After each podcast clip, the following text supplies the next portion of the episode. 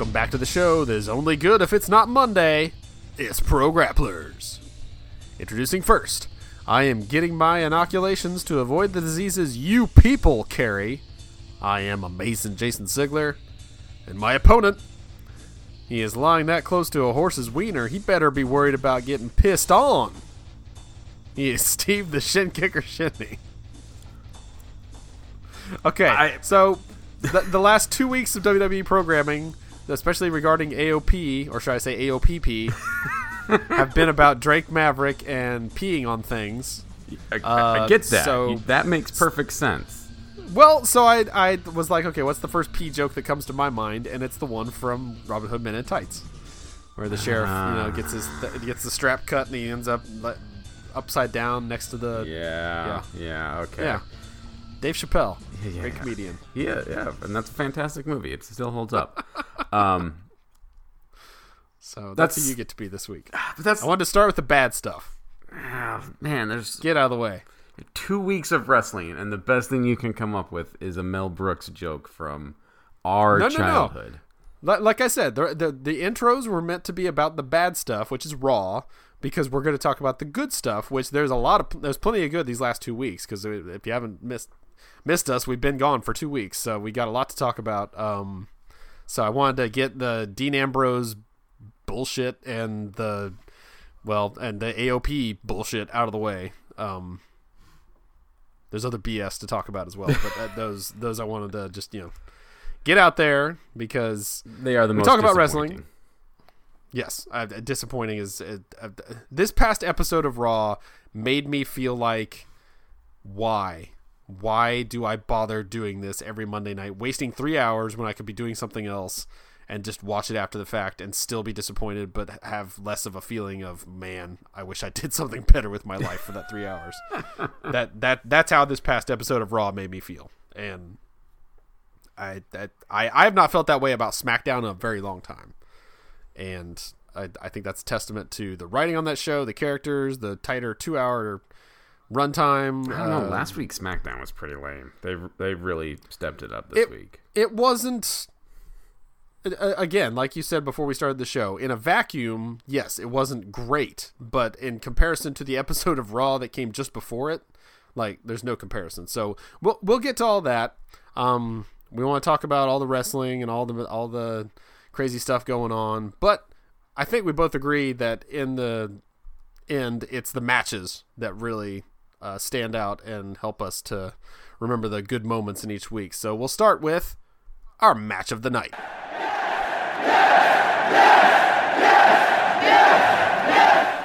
And I am cheating a bit here. My first match of the night is all of NXT TakeOver War Games 2. That's holy crap, was that a great show. Technically 5. Matt Riddle did get a match with Kassius Ohno. That's very true. They rang the bell. Matt Riddle knocked his ass out. I thought for... he's older, I get that, and that this is probably the place that he should be in. But it must really suck at some points to be Kassius Ohno right now. Oh, absolutely. Kassius Ohno is amazing, and... I mean, yes, putting over Matt Riddle's great, but you could put... the jobber they got for Matt Riddle's first match did better than Kassius Ohno. Yes. That's... It's also, Kassius Ohno, coming out literally and saying, I'm going to knock you out so fast you won't even... Your first match, you won't even remember your first match, bro. Just keep saying bro, and then when he just hits him with the knee, and I thought Kassius Ohno for his part did an amazing job. It happened so fast that he's still trying to stand up, but his legs won't let him because he's actually knocked out. Just oh man, I got to stand up. This match is just starting. Whoa, what's happened to my legs? I thought he did a great job selling that, and also, I mean, it's a very memorable takeover intro for Matt Riddle. Yeah, it was great. It worked out very well, and I think they realize what they have in Matt Riddle, which they don't always, and I think they're going to push him to the moon. And this was just a way to kick that off. Why they didn't start like this, I don't know, but it's the fact that we're ready for takeover to get started, and then they're like, oh, wait a minute, this isn't even a match on the card, what are we doing here? Matt Riddle's like, yeah, I want to fight right now, bro, so I'm gonna knock you out, bro, and then whoops, he got knocked out, bro, and that's it's just over. I think the best part of the whole thing was when he came to the ring and jumped and flipped both his shoes off at the same moment. That is a very, very good taunt that I can't wait to see in the next video game at the very least. Just give to all of the wrestlers. They all, Undertaker comes to the ring, instead of cutting his throat or whatever, he just jumps and woo, my boots fly off. So then we got to the matches proper, and like you said, it was just four matches on the card, but holy crap, were they four amazing matches. And Baszler Sane, I loved because it told the story it should. It also got the two of the four horsewomen involved, and it was a lot of what I expected, but it was all still executed very, very well. Yeah. It, zero surprises, exactly what it needed to be. It was one of those weird moments where you're like, huh, I guess I knew that was going to happen. I'm a really good wrestling fan. I know the things. Ha, ha, ha. Well done, everybody. Yeah. Yeah, but when the things you predict are Dakota Kai will come down and kick somebody in the face, and Io Shirai will hit a gorgeous moonsault from the top. Those are things you are happy to predict because you can't wait to see them happen. And absolutely, yeah. So we are. Seems like we're moving towards those three: Baszler, Shafir, and Duke taking on Sane, Kai, and Shirai for at least some period of time. I, as I mentioned before the show to Steve, I have seen the spoilers for the next few weeks of NXT tapings, and I agreed not to talk about them here, not just yet at least, until he accidentally sees them or I don't even know if it's worth trying to avoid them. They're everywhere, so I mean, there's not that many sources, but I watch it's whatever. Those. When you want me to tell you, I will be happy to talk about it, and when not, I will just sit here. Like I'm almost exploding from the excitement because I can't wait to see what's going to happen. But yeah, they're building that rivalry, which I think will do wonders for Duke and Shafir.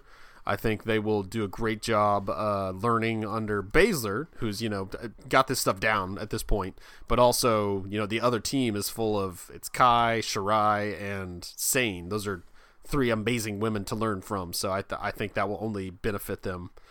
In their learning as they are in NXT. Yeah, it should be a good storyline. Very, very excited for all that, actually. So should be fun. And culmination we saw was in Aleister Black taking on Johnny Gargano. I know a lot of people have called this the match of the night of TakeOver, and every match was good in its own way, so I don't know that I'd say. Yeah, but it was awesome, and delivering two black masses and both of them looking like they hurt like hell. I give the credit to Johnny Gargano. I know when you kick, you slap your thigh or you slap your whatever and make it sound like it hurt way worse, but that just looked like he just paintbrushed him both times, and. I thought that, and the pathos going into the match, and the back and forth, and Johnny getting darker and darker as the match went on, but Aleister finally absolving him of his sins, just kicking him right out of his head. Is that all you have to do to get absolved for sins? Get kicked in the head? I mean, that's what I understand. When you're a Catholic, that's what you do. You go to mass, and that's what it's for. You go there and everybody just marches down the aisle at the end of the service, and the priest takes turns kicking you across the face. So you just kind of you fall into like a wheelbarrow, and then they just wheel you off, and you get the smelling salts out in the vestibule, and then you're off on your way. That's what mass is for Catholics, right? Can that please be what mass is for Catholics? I'm not Catholic. Go ask a Catholic. Okay, I will ask my Catholic friends. Yeah, tell them that exact joke. See if they look at you any better than I just did. Well, they probably don't watch wrestling, so they're not going to get that part. They're just going to be like, no, that's stupid. You're stupid. So those aren't people I need to talk to. I do need to talk to people about Ciampa versus Dream, because holy crap was that match. Yeah, see, I think I have to give this one my match of the night, personally. I would agree. I think Velveteen Dream is already the total package. He is something special. His look, like, he's so tall and lanky that when he crashes and burns on that elbow, it just looks like every bone is broken. Like, something about when Ciampa was laying across the ropes, I'm just like, you know that's a bad idea, right? Like, that's not going to end well for you. And he goes for the elbow and misses completely and just goes to the floor. And also when he hit the Death Valley Driver outside, rolled him back in and hit the elbow, that was one of the best near falls I've seen in quite some time. Like, everybody thought that was it. Like, the momentum just felt like, oh, man, this is where he wins the title. And then Ciampa kicked out, and everybody's just like, no, you stole it from us.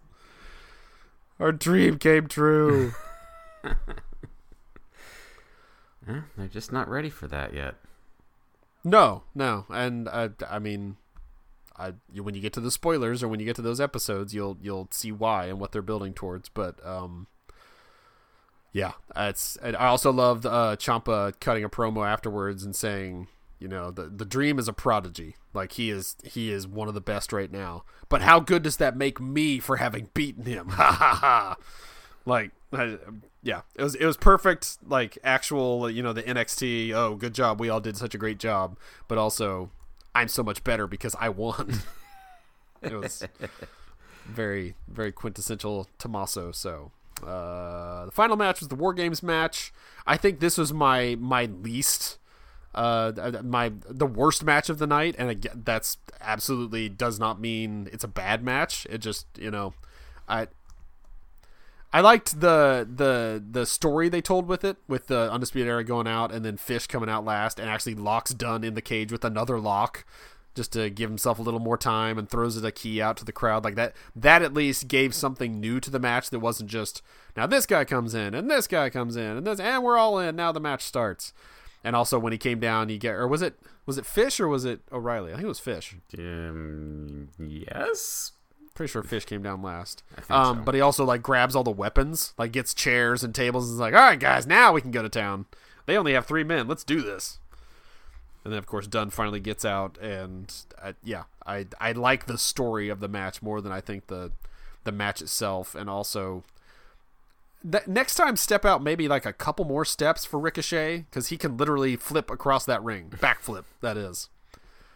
Like, I think Cole was the only one, like, back there far enough to actually catch him. Everybody else just kind of watched, like, oh, look, we didn't catch the flipping man. Well, you get used to, like, this is how far a human being can jump. This is where I need to be to stop the human being from crashing to the ground. You need to remember you're not wrestling a human being when you're in there with Ricochet. Yeah. I honestly think if they hadn't caught him, he would have just turned into Sonic, like Sonic the Hedgehog, on the ground, and just kept, like, spinning. It's like, oh, Jesus! Everyone get out of the ring! Yeah, so, that was the fun high spot. There was a bunch of others. One of my highlights of the match is just listening to Mauro Ranallo call the entire thing, because everything is just the worst, most destructive thing you've ever seen in your life. My God, Cole, what did you just do? He is a huge addition to the NXT brand, I think, and I hope he never leaves, but you know, I'm sure that won't happen. So, so TakeOver is in the books. We knew it would be awesome. It exceeded our expectations somehow. Survivor Series didn't quite. The matches themselves, the Survivor Series matches, outside of the men's, did really nothing for me.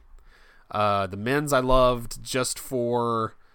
and this is kind of getting into another segment, which I will play the segment tag for here, is a killer gimmick.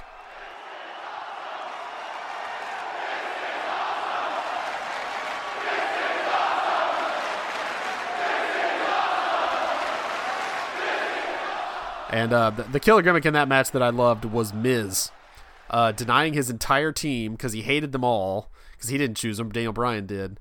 But forcing Shane McMahon to live out his own tropes 3 times when his ragged carcass being dragged up to the top for like, no, go do it. The coast to coast. Come on, you can do it.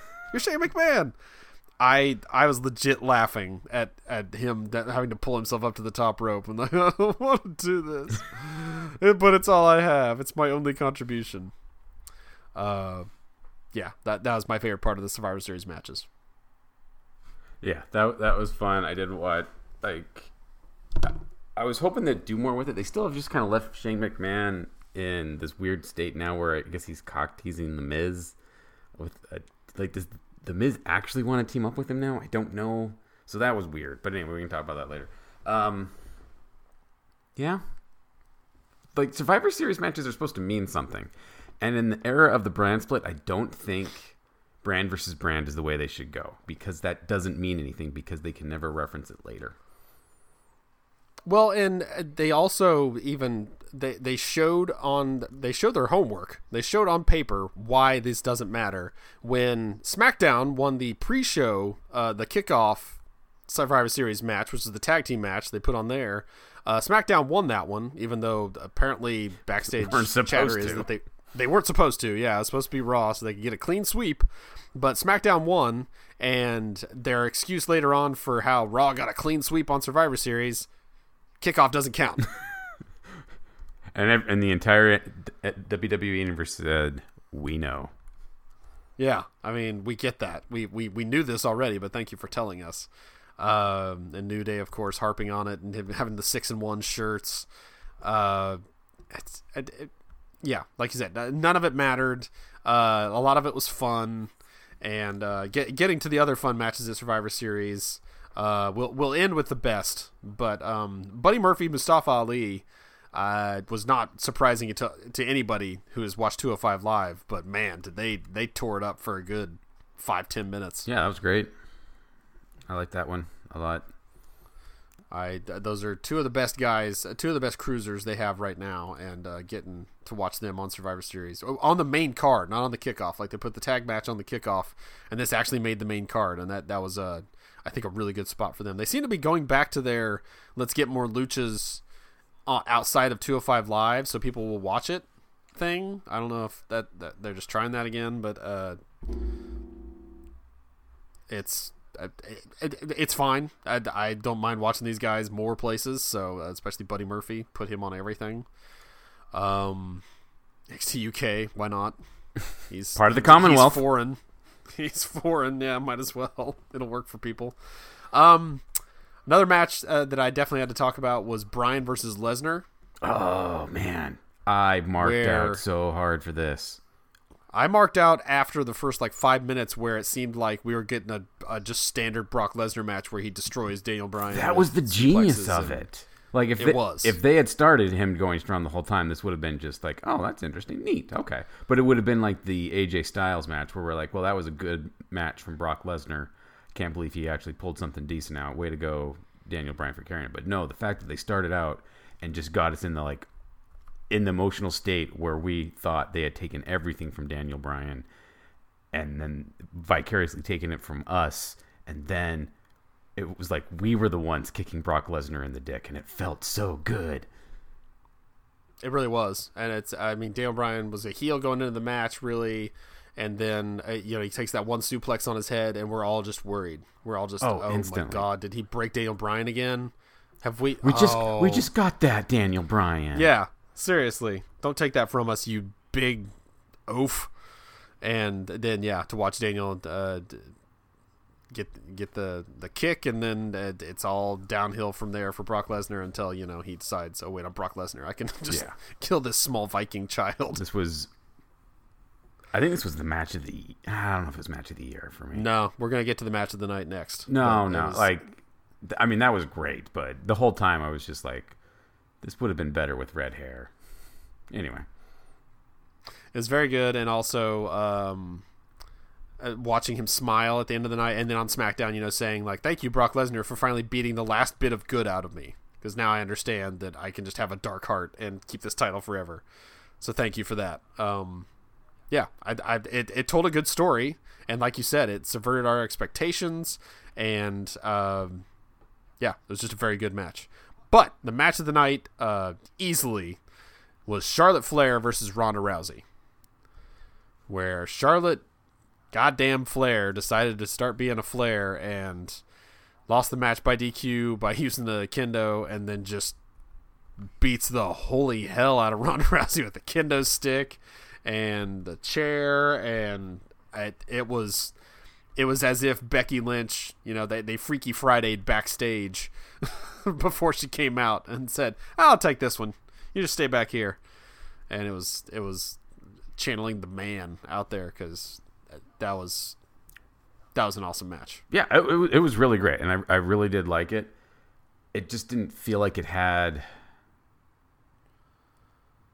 It was kind of like the AJ Styles Nakamura match, the first one, where we're like, okay, that was a good match. With this, the turn was the whole interesting thing at the end. Like, it was just, I don't know.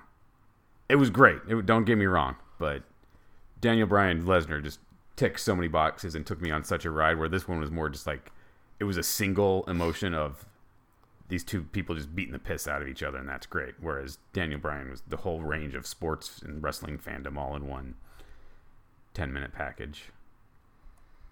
See, Charlotte's been so neutered since Becky became a thing, and also just kind of for a while now.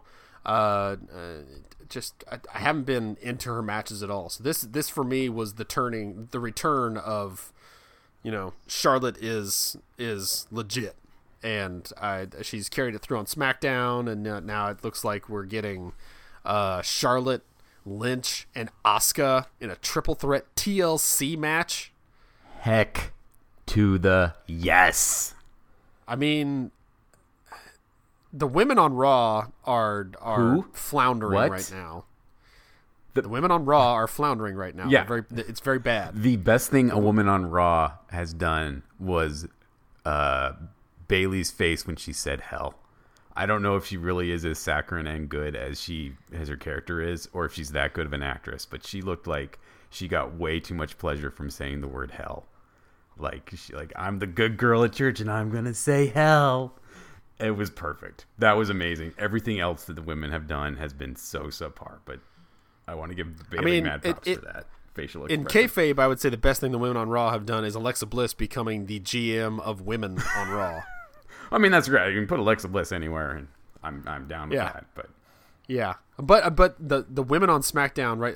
That match going into TLC is far and away my most anticipated match. Well, and even that battle royal leading into it, we're like, oh, it's another battle royal. Like, no, I was into that. Like, there were four or five women there who could have taken that. Yes. And they picked the best one, so that was good. But there were several other people who... Because it depends what they want to do with it. If they just want someone to eat a pin, any one of those women could have been great.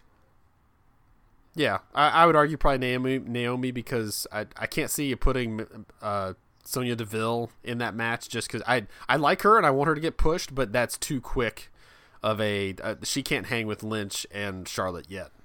But Asuka is like okay, now she could win that match. Yeah, well, that's what I think they're gonna do. I think if you want someone else to win, it had to be Asuka, possibly Naomi. But then you're taking it in a very different direction.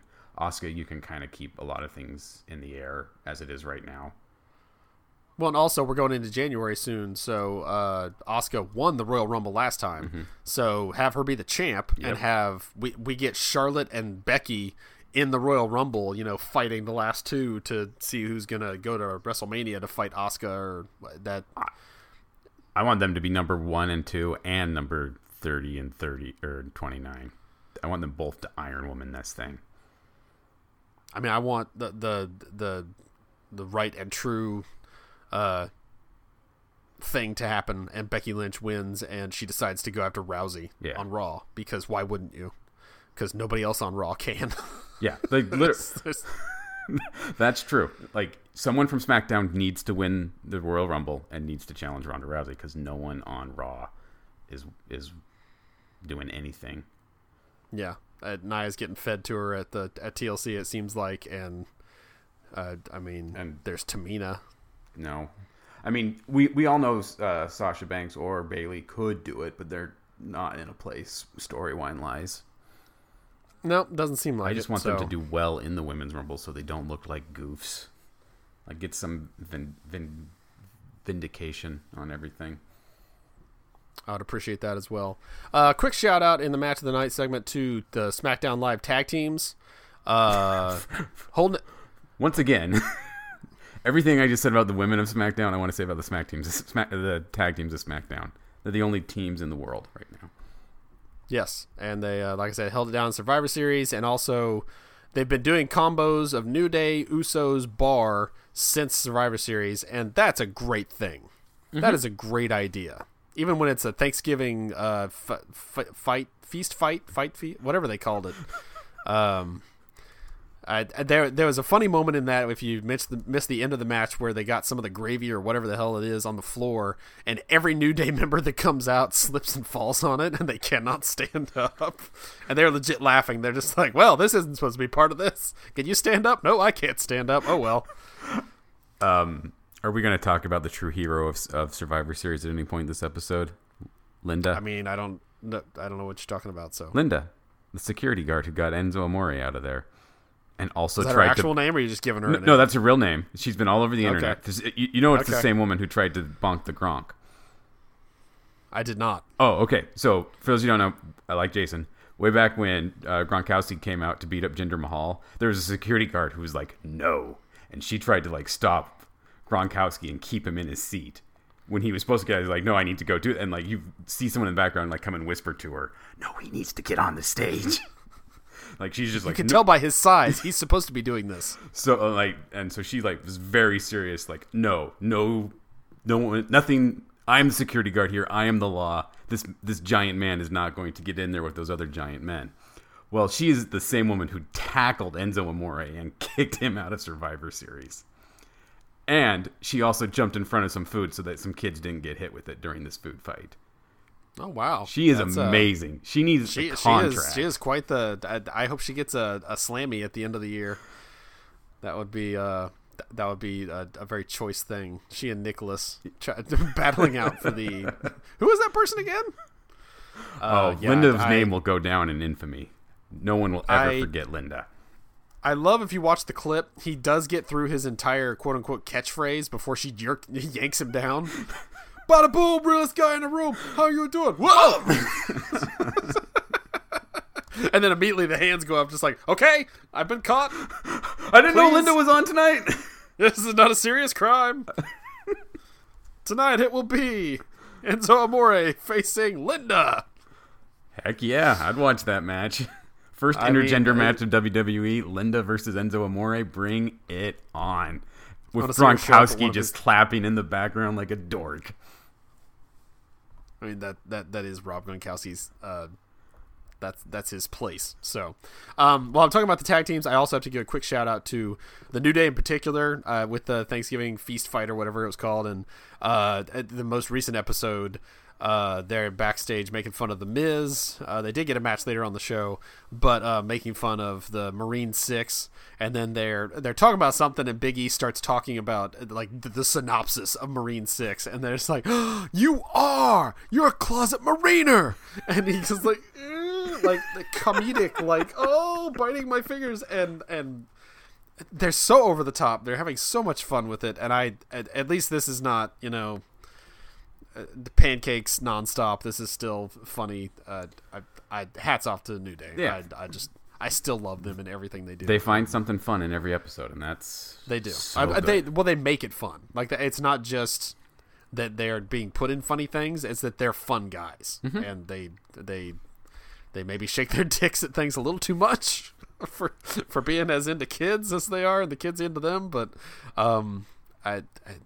it's also very funny to watch a kid try and cosplay that and doing the Big E thing, just dead eyes shaking their crotch. It's like, oh no, what have I taught the kids? Remember Ultimate Warrior used to go like this. That was fun to watch. This one's a little suspect. Also really quick, want to hit up the NXT UK division. who is still killing it. I guess they're burning episodes, so they are doing 2 episodes every Wednesday, which is ruining my weeks. But it's a lot of wrestling to keep up with. But they're building their roster. They crowned their first women's champion in a match between Toni Storm and Rhea Ripley, the fake rocker versus the real rocker. And I was shocked to see Rhea Ripley actually win. If you haven't had time to watch that match, you should go back, because Toni Storm, who won the Mae Young Classic this year, wrestles the match like she's the rookie. Like she doesn't. Rhea Ripley like attacks her, leg and her back, and so when she goes up to do her finisher, she can't. Like she crumples, and then Rhea Ripley's like, "Oh wait, I can win this right now," nice. And does the riptide on her, and boom, she's the champ.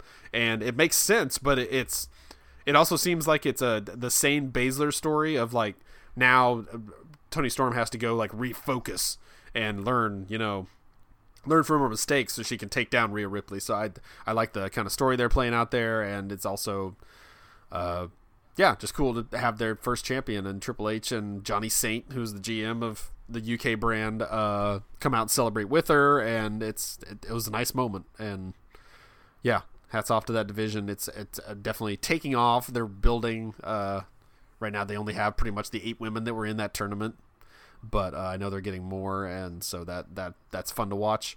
And there's also a match between Jordan Devlin, who is Finn Balor light, I would say. You probably wouldn't be happy about that, but he looks like Finn Balor. He was trained by Finn Balor, and he just is like everything about him screams Finn Balor. Absolutely no body fat, but he worked his way up to a title match with Pete Dunne, which was very, very good. So if you haven't watched that one, you should go back and watch that as well. It was a very good match. No, sounds great. I really liked the one episode that I've been able to watch so far, so I should really... I keep thinking, I should just watch NXT. There's only 1 hour of it. Now there's like 3 hours of NXTs every week. Yeah. Eventually they will get to, I imagine, 1 episode a week, but like I said, I think they're burning them off right now, and... they have NXT UK Blackpool, I think, coming up in January. So they are a takeover. Sorry, they are doing a takeover for the UK brand. Cool. Which will be interesting. But yeah, they're getting the rivalries built up. They're getting their stars built up. They're getting me to learn their names and learn things about them. Ligero is the luchador with the weird horns. Yeah, that cannot be comfortable to wrestle in. I've been watching that man for years, and I do not understand how anyone could do anything with flip. It's like 2 giant penises on the side of his head. They look very light. I think they're probably made of foam, and they seem like they bend pretty easily. So I don't think it's... It looks funny, but I don't think it's that much of a detriment to his wrestling. And on NXT, the episode after Takeover is the usual just recap of Takeover. Basically, there's there's a LeRae cross match that's worth watching, but not much else. But the most recent match had Keith Lee versus Lars Sullivan. And holy shit, is that an awesome Haas match. If you did not see that, and you love Haas matches, you've got to go watch this. I do love Haas matches. Oh, my God. Keith Lee hits a couple of moves his size should not be hitting, or doesn't look like he should be able to hit. And Lars Sullivan looks all the more beastly for standing up to him and he wrestles guys mostly much smaller than him, and so he squashes them. So watching him actually beat Keith Lee makes him look like a legit threat coming up to the main roster, which it seems like he is any day now. I don't know where his debut, or his, as Matt Riddle would call it, his debut.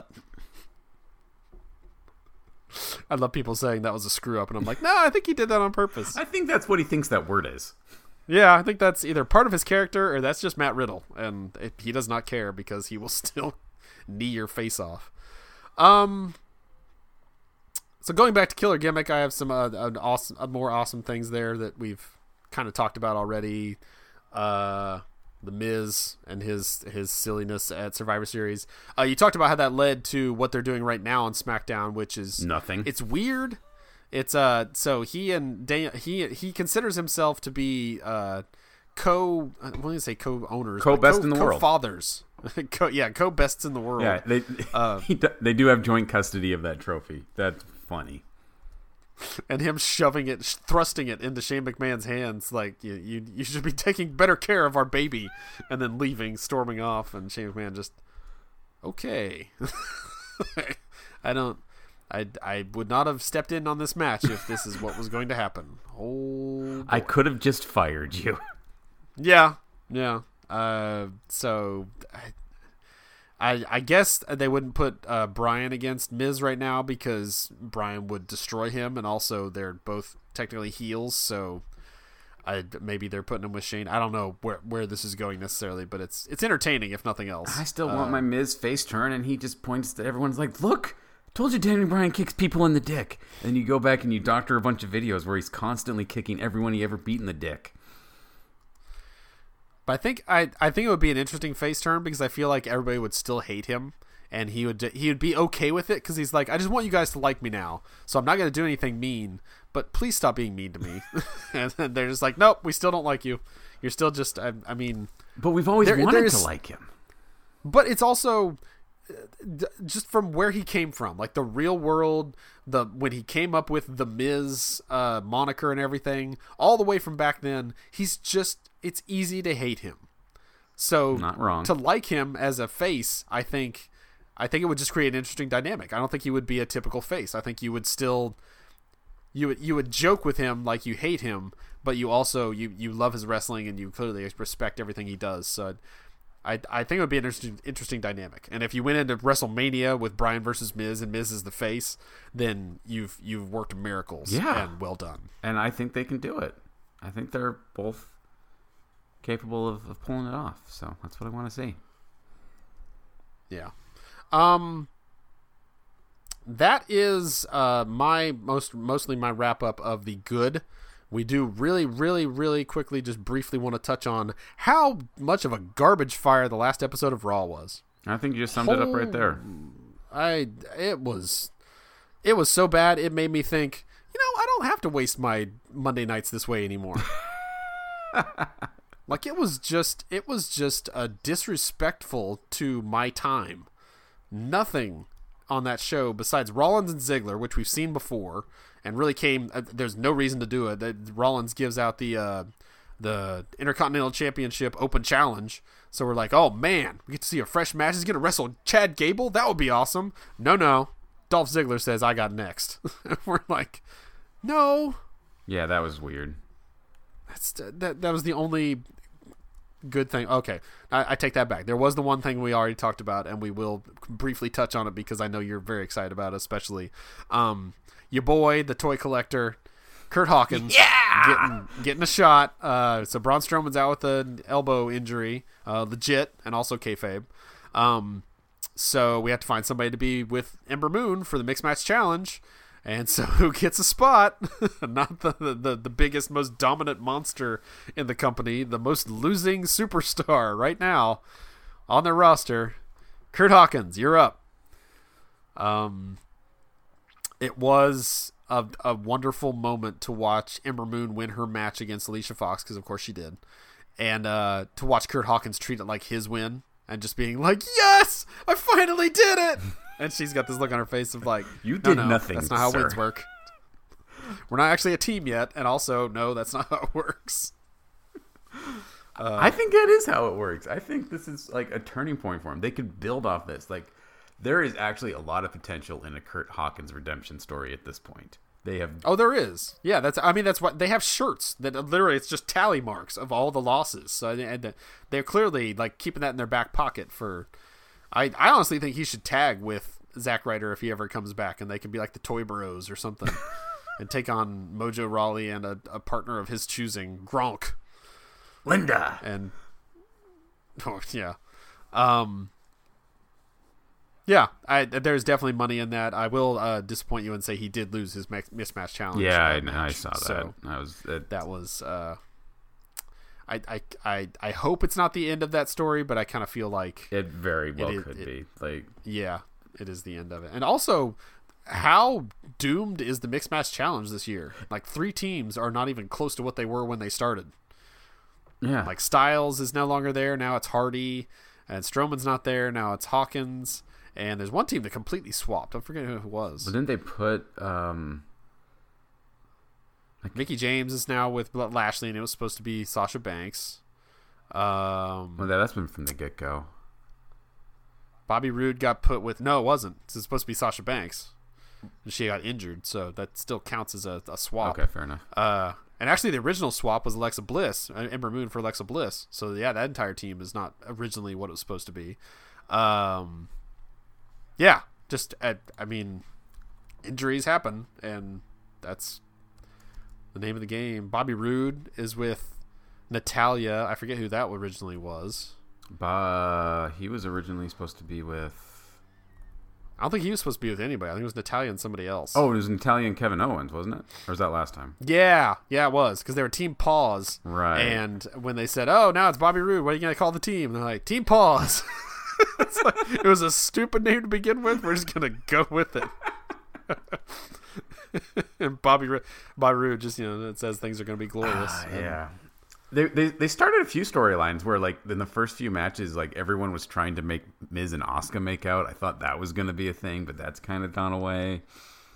Now the story is she hates him because she got him. They got their first loss. Yeah, which, I mean, once again, you could do something with that. There's a lot of potential for things to happen in this Mixed Match Challenge, but they're just because no one's watching it because it's on stupid Facebook. Because yes. Okay, well, you answered your own question. There it is. Like, that's, and considering that now the top, the 30 spots in both Royal Rumbles is up for grabs, you would think they would really be pushing that, but maybe they're waiting until like the finals, because I know we're getting there, but we're not there yet. So I wonder if they're waiting until the finals air on. I thought I saw that the finals were going to be on TLC. Maybe it's not. Maybe it's actually at the Royal Rumble. Well, wait, how could it be at the Royal Rumble? How could it be at the Royal Rumble if they, I guess, to start the show with that? Yeah, oh yeah. Okay, I guess you start with that. Yeah, start with that match, and whoever wins gets the spot later on the night in the Royals Rumble. The Rumble's Royal. Pluralize that. There you go. You nailed it as always. So that does it for our wrestling talk these past couple weeks. Lots of good. Raw was bad. I hope Raw's better on Monday. I'm still going to watch it because I just, at least a small part of myself still hates everything that I am. So I will be there watching that. I imagine you will watch the highlights as well because you're smarter than I am.